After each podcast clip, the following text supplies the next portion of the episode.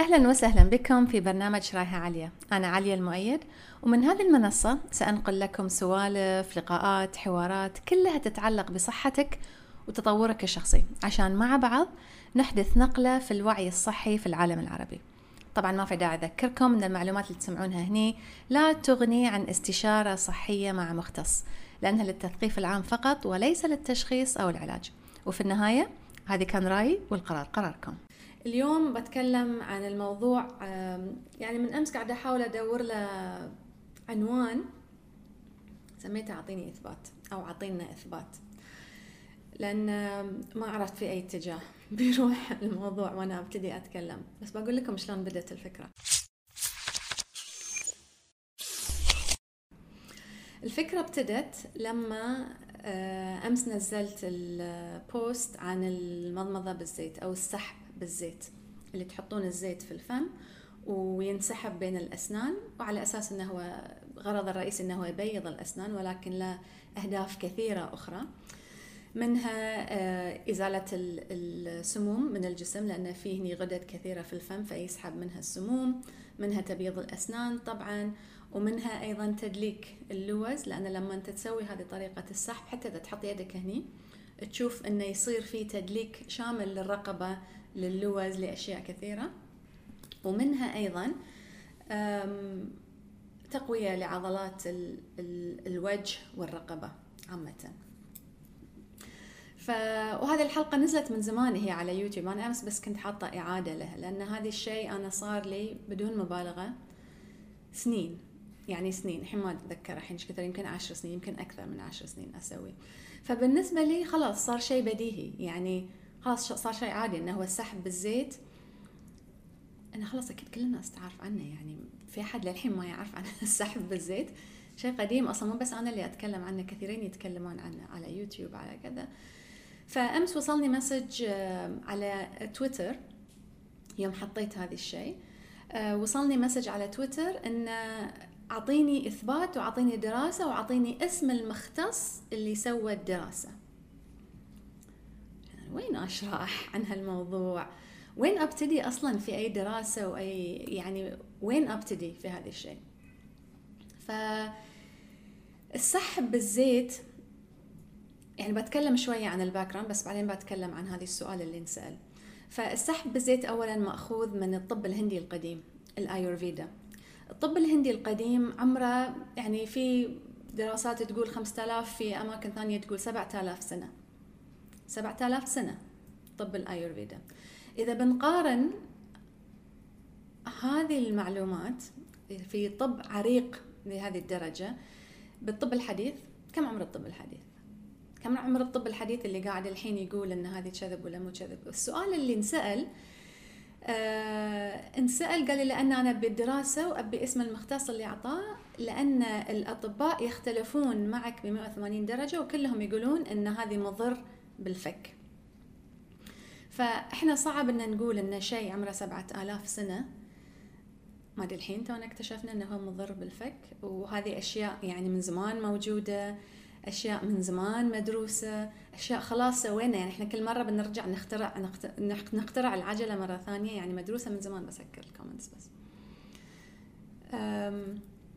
ف وين أعطيك من وين وين أعطيك دراسات؟ أرجع يعني أدخل الحين في الطب الهندي القديم، ادخل أنت في الطب الهندي القديم، ادخل أنت وابحث. فالسؤال الأول هو الظاهر يمكن بعض الأطباء قالوا إنه هو يضر الفك ولا شيء ما أعرف يعني. ولكن السؤال الأول ان إذا هو يضر الفك هل سيتم استخدامه بنجاح لكل هذه السنوات في طب عريق بهذا العمر وهل سيبقى سبعة آلاف سنة إذا هو ما نجح؟ أنا عارفة أن فيها بعض بعض الأنواع من الطب القديم. ما نجحت وما مشت وتغيرت مع الوقت لأن اكتشفوا أن هي غلط. حتى ما أقول لكم كل شيء صح لأنه طب قديم. ولكن هل سيظل في استخدام وبنجاح وقصص نجاح؟ طول طول هذه المدة. السؤال الثاني إن خلينا نفكر شوية في الفك. أولا إذا حركة الفك مع المضمضة أو إذا بنسوي حركة الفك بنحركها. وهذه الحركة بتضر الفك. هل معناته أنه ممكن نستنتج أن الرضاعة الطبيعية تضر الفك؟ أيضا. الرضاعة الطبيعية اللي هي شيء فطري اللي الطفل يسويها بدون ما حد يعلمه من أول ما يطلع من بطن أمه يبدأ, يبدأ يحرك الفك. وفي دراسات كثيرة تشير إلى أن حركة الفك أثناء الرضاعة الطبيعية ترجع رأس الطفل إلى مقامه الطبيعي الصاحي آه، بعد الولادة يرجعه عدل ويسويه في في علم كامل اسمه craniosacral therapy يورينا شلون إن هذه العظام اللي موجودة في في الرأس غير مكتملة وشلون حركه الفك ممكن إنها تعدلها وشلون تأثر على كذا وكذا وكذا. فأنا يوم بتمضمض بزيت. هذه بيضر الفك. الحين يعني ما ما ما ينفهم يعني. ثالثا خلينا نقول إن إحنا سوينا مضمضة بالزيت وهي في الواقع مو مضمضة لأن لما أتمضمض العضلات اللي أستخدمها وقت المضمضة مختلفة شوي عن العضلات اللي أستخدمها وقت السحب. فإحنا قاعدين نتكلم عن السحب بالزيت معناه إن أنا أدخل الزيت بين أسناني وراجعه مرة ثانية. واطلعها بين أسناني. يعني شفتوا الأطفال لما يشربون ويلعبون بالمشروب مالهم نقول لهم لا تسوي كذي لا تدخل لا تدخل الماي بين أسنانك ولا لا تدخل الشراب بين اسنانك نفس الشيء. أنت تسوي كأنك يعني قاعد تدخل الم... الزيت بين أسنانك وتطلعه وتدخله بين أسنانك وتطلع. طبعا الفم مسكر. فسووا كذي بس. أنتم الحين وأنتم تطالعوني سووا كذي. دخل السائل أو أو اللعاب اللي عندك بين أسنانك. إيش دخل الفك؟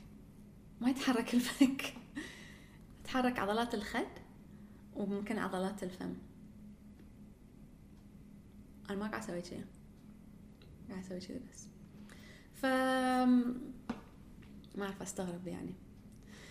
فواحد من ال إي فالنظرية الرابعة أو الثالثة ما أتذكر شنو النقطة الثالثة الرابعة إن في مبدأ كامل من ال face yoga تعرفون إن في يوغا للجسم وفي يوغا للوجه أيضا. وهذه من الأشياء اللي قاعدة أتعلمها حاليا. وإن شاء الله في يوم من الأيام إذا الله كتب أسوي لكم عنه دورة. ولكن ال face yoga من الأشياء من الرياضات اللي يستخدمونها لتحريك عضلات الوجه والرقبة للاستفادة ولمكافحة الشيخوخة. فكثير من هذه الحركات إذا بتكتبون حتى في يوتيوب فيس يوغا بتدخلون بتشوفون شنو مكتوب فيها. كثير منها إن أنا أسوي كذي. ارفع أنزل. أحرك إنه هاي كلها عضلات وتنشد مع الوقت. فإحنا لما نبدأ نقول إن هذه الأشياء القديمة البديهية يعني حتى بديهية. بديهية آه وبتفيد. بعدين أقول لا لا لا لا لا لا تحرك الفك. يمكن يضر الفك عندك. فأنت ظل طول يومك كذي. بعدين لما يبدأ وجهك آه يتأثر بالجاذبية وينزل بعدين حط بوتوكس وارفع. غير حط fillers عشان يرتفع. بس لا تحرك الفك لا تحرك أي شيء في وجهك. ولا تسوي يعني حركات ال face yoga بعضها حتى غريبة يعني بعضها لازم تسوي كذي. بعضها لازم تتحرك هذه وتسحب العين ما بسوي الحين حركات عشان ما تضحكون. بس آه، كلها هذه حركات فك حركات عضلات هي هذه عضلات ومفاصل مفروض إن هي تتحرك. أنت لما تأكل تحرك الفك عيل لا تأكل؟ فأستغرب يعني بس ما أستغرب من الشخص اللي قال إن هذه الأشياء بتضر كذا وكذا كذا أستغرب من الشخص اللي صدق. وهذه المشكلة اللي أنا أبي أتكلم عنها اليوم. مشكلة تعطينا إثبات لأن فلان قال. زين أنا قلت وفلان قال. أنت وين المنطق مالك؟ يمكن أنا غلط. يمكن أنا غلط. كلش ما عندي مانع. يمكن الطب الايurveda كله غلط. بعد ما عندي مانع. أنت وين المنطق مالك؟ أنت وين التجربة أنا جربت ونفع ولا ما نفع؟ لا أنت تروحين على تجارب وقصص. عيل على شنو؟ على شنو نروح؟ يعني ففي درجة من طبعا في بعض بقول لكم الحين عن الأبحاث ولكن في بعض الناس ما تبي تصدق إلا إذا تحس إنه هو الشخص موثوق. وأنا الصراحة من تجربتي الشخصية من مرضي الطويل فترات سنوات اكتشفت إن أنت إذا بتبحث على جوجل بتكتشف مليون واحد مع ومليون واحد ضد. وفي نهاية المطاف ما حد بيعرف عنك إلا نفسك. وهذه يعني أتخيل إنه هو شيء بديهي لكم يعني أكيد أنتم عارفين هذا الشيء بس لازم أكررها مرة ثانية. لأن في نهاية المطاف إحنا ما زلنا ننتظر المختص يأكد أو ينفي. إذا ادخل أنت سوي بحث. اكتب research to prove uh, oil pulling. أو اكتب oil pulling in history. In, your, in, in Ayurveda. بس. شو كثر بيطلع لك أشياء. فلا لا لا لا أنا بعتمد عليك أنت أنت عطيني إثبات. زين ليش ما هو يعطيني إثبات إنه يضايق الفك؟ وين ال... وين الأبحاث اللي تثبت إن السحب بالزيت يضر الفك؟ اطلبوا منهم إثبات. إذا بتطلبون من كل الناس إثباتات. فنتكلم شوي عن الدراسات عن, الإثبات. اولا الطب البديل كأنه قاعد الحين في موقف دائما يحتاج إنه يدافع عن نفسه. فاولا في كثير من الدراسات آه، موجودة في مجالات كثيرة في الطب البديل طبعا. والطب البديل طبعا هي مظلة عودة وفيها تشعبات كثيرة وفي منها مثبت وفي منها غير مثبت وأنا مع هالموضوع كله. ولكن في كثير من الدراسات موجودة بس ما حد يبي يشوفها. وما حد يبي يشوفها لأن يتم ينسأل السؤال وين الدراسات؟ وين الدراسات؟ إذا كان هي الدراسات تبي تشوف؟ لا لا لا لا, لا هذه أصلا غير مثبت. شفت؟ أنت؟ ما شفت. ففي موجودة الدراسات وفي موجودة الدراسات على موضوع مواضيع كثيرة ولكن مو الكل مستعد إنه يشوف لأنه ما تنفع الكل. يعني الحين أنا مثلا كمثال بطالع الدراسة اللي تنفعني وتنفع شغلي وأقدر أستفيد منها ونفس الشيء في كل المجالات. فمو كل دراسة في الطب البديل بتنفع كل الناس في كل المجالات بما فيها الطب الحديث. ما تنفعهم ليش يطالعونها؟ يمكن ما عندهم وقت أصلا. ليش يطالعون هذه؟ ما لازم يطالعون دراسات في مجالهم يعني. من عنده وقت الحين يقعد يطالع؟ ف... فمن ناحية هل في دراسات هل ما في دراسات أغلب الوقت في دراسات ولكن. لا تقرأ ولا ترى النور. النقطة الثانية أن في دراسات كثيرة عامة عشان تسوي دراسة تحتاج وايد فلوس. ف يعني نتكلم عن ملايين في بعض الحالات. فأنا لما بضخ هذه الملايين لازم أتأكد أن هذه الدراسة بتجيب لي بعدين مدخول. يعني أنا استثمرت فيها على أساس بعدين أنتفع منها أيضا. وهذا معروف وفي سياسات في كل شيء يعني. ولكن إذا أنا بدخل الحين في دراسة بتثبت أن الزيت السمسم اللي هو من سنة يعني من يعني قديم جدا وعريق وموجود في كل البرادات وسهل جدا الحصول عليه وسعره لا يتعدى الكذا سأثبت أنه هو جيد للسحب بالزيت. بعدين؟ خلينا نقول بحط مليون. بعدين من بينتفع؟ ما حد بينتفع. لأن ما أقدر أن أنا أحصر هذه الزيت لي أو أن أسوي منه زيت وأقول أن هذه الوحيد الموجود في العالم وبحط عليه اسم الشركة الفلانية عشان ينباع. فكثير من المختصين اليوم في الطب البديل خاصة في خلينا نقول عالم علاج السرطان بالطب البديل يتكلمون عن فوائد عصير الجزر كمثال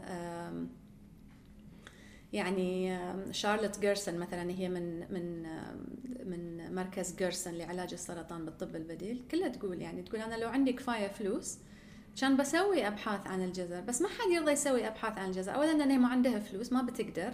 يعني الفلوس اللي عندهم في هذه المراكز يحطونها في العلاجات وفي كذا.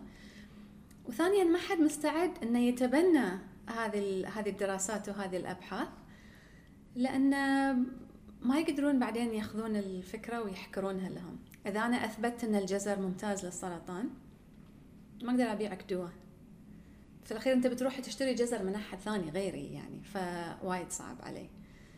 ف وهذه هي الحقيقة يعني. هل تحدث في كل مكان في كل المجالات؟ لا أكيد لا يعني مستحيل.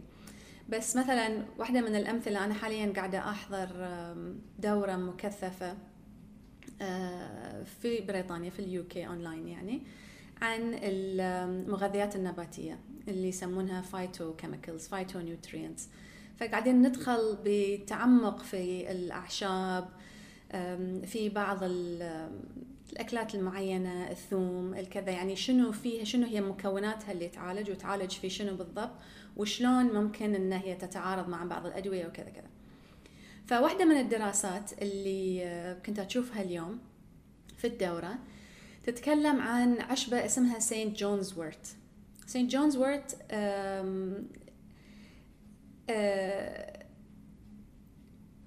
يعني عشبة تستخدم لتعديل المزاج على أساس وفي عليها دراسات كثيرة لمكافحة الاكتئاب.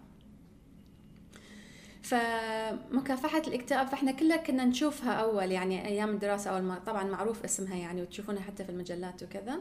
فتشوفون لها علاقة بالاكتئاب ولها علاقة بتعديل المزاج وكذا كذا فتنباع عادة مع الأعشاب. ولكن في الدراسات اللي اطلعت عليها اليوم هذه العشبة في كل الدراسات اللي سووها اللي سووها مقارنة بمضادات الاكتئاب الأدوية فاقتهم في النتائج.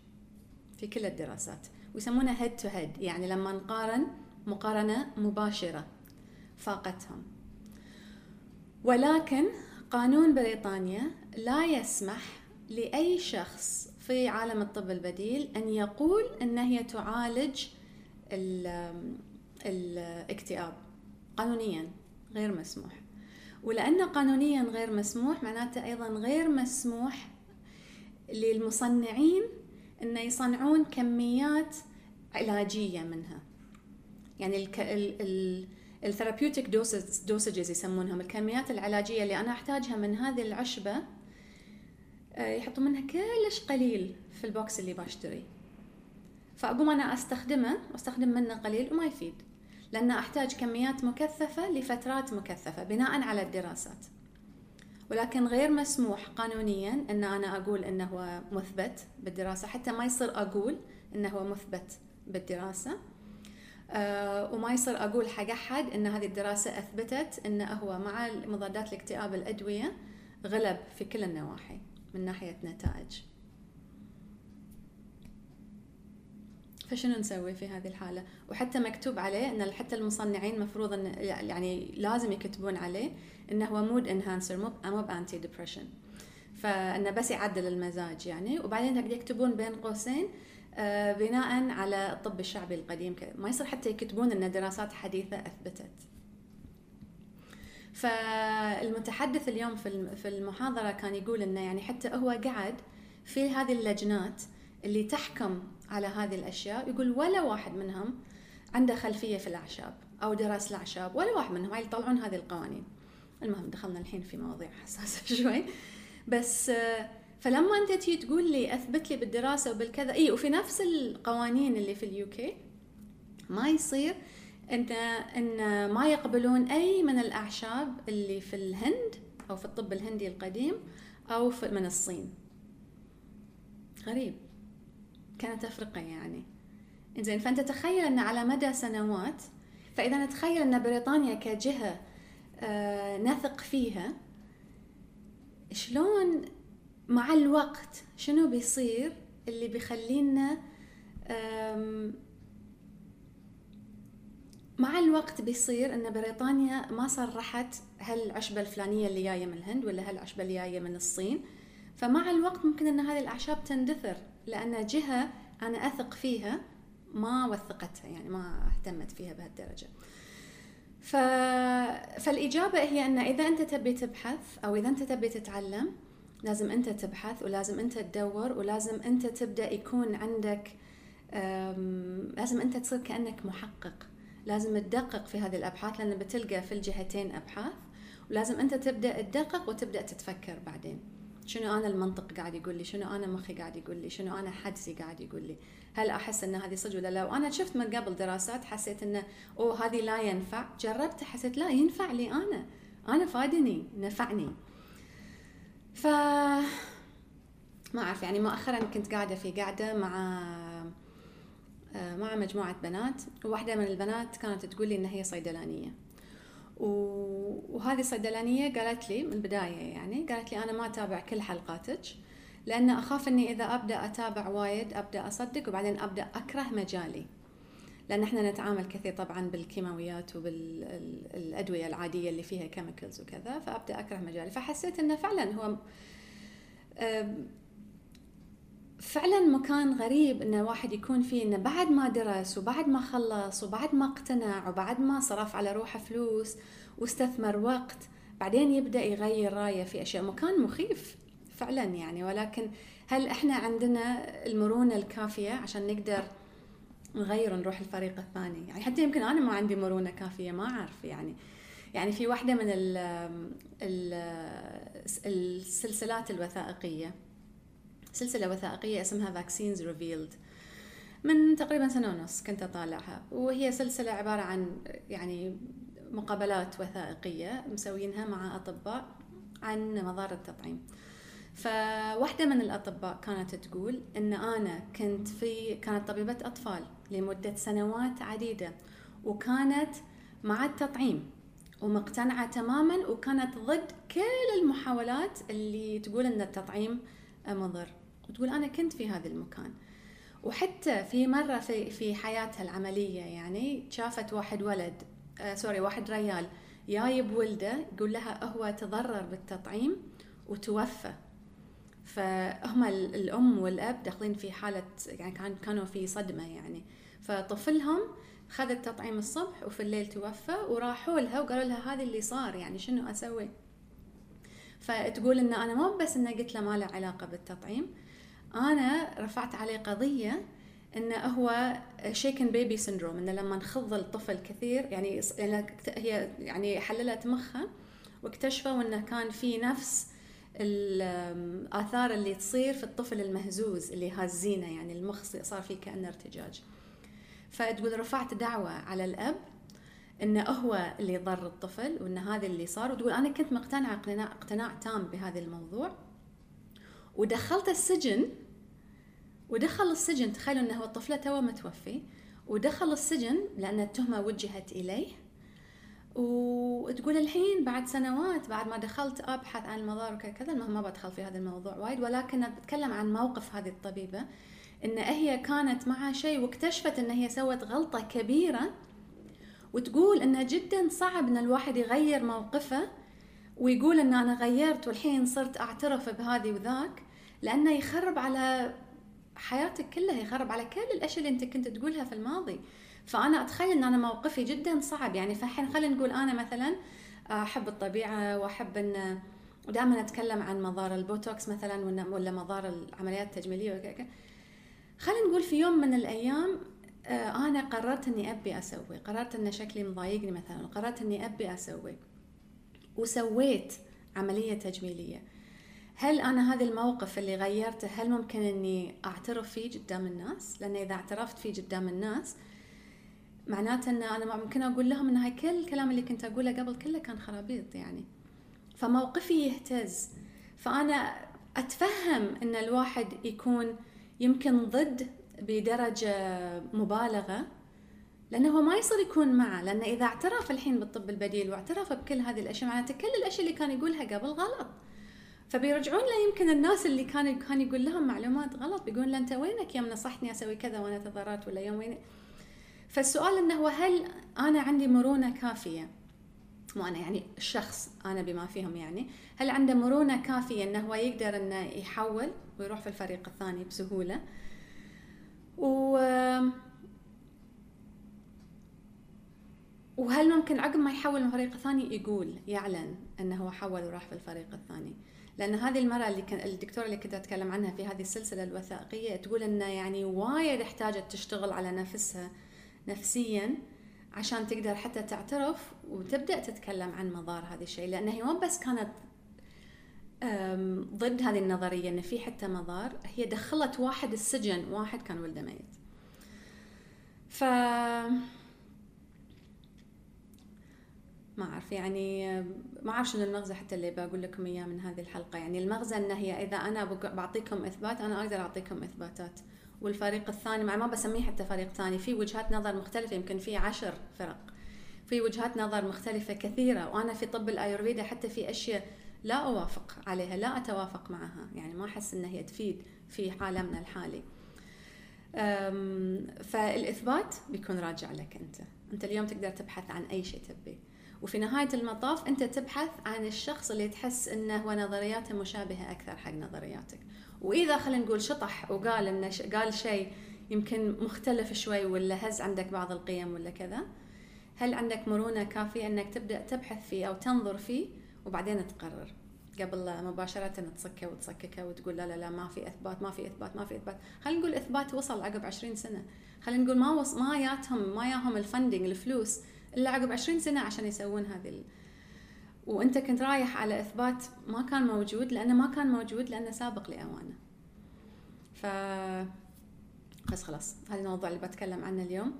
إن شاء الله انتفعتوا وإن شاء الله يعني بس يشجعكم على إنه يكون العقل شوي أكثر متفتح شوي أكثر مرن وشوي أكثر عنده فضول وعنده القدرة على التحليل. فشكرا لكم وجودكم معي اليوم وأراكم إن شاء الله في حلقات قادمة.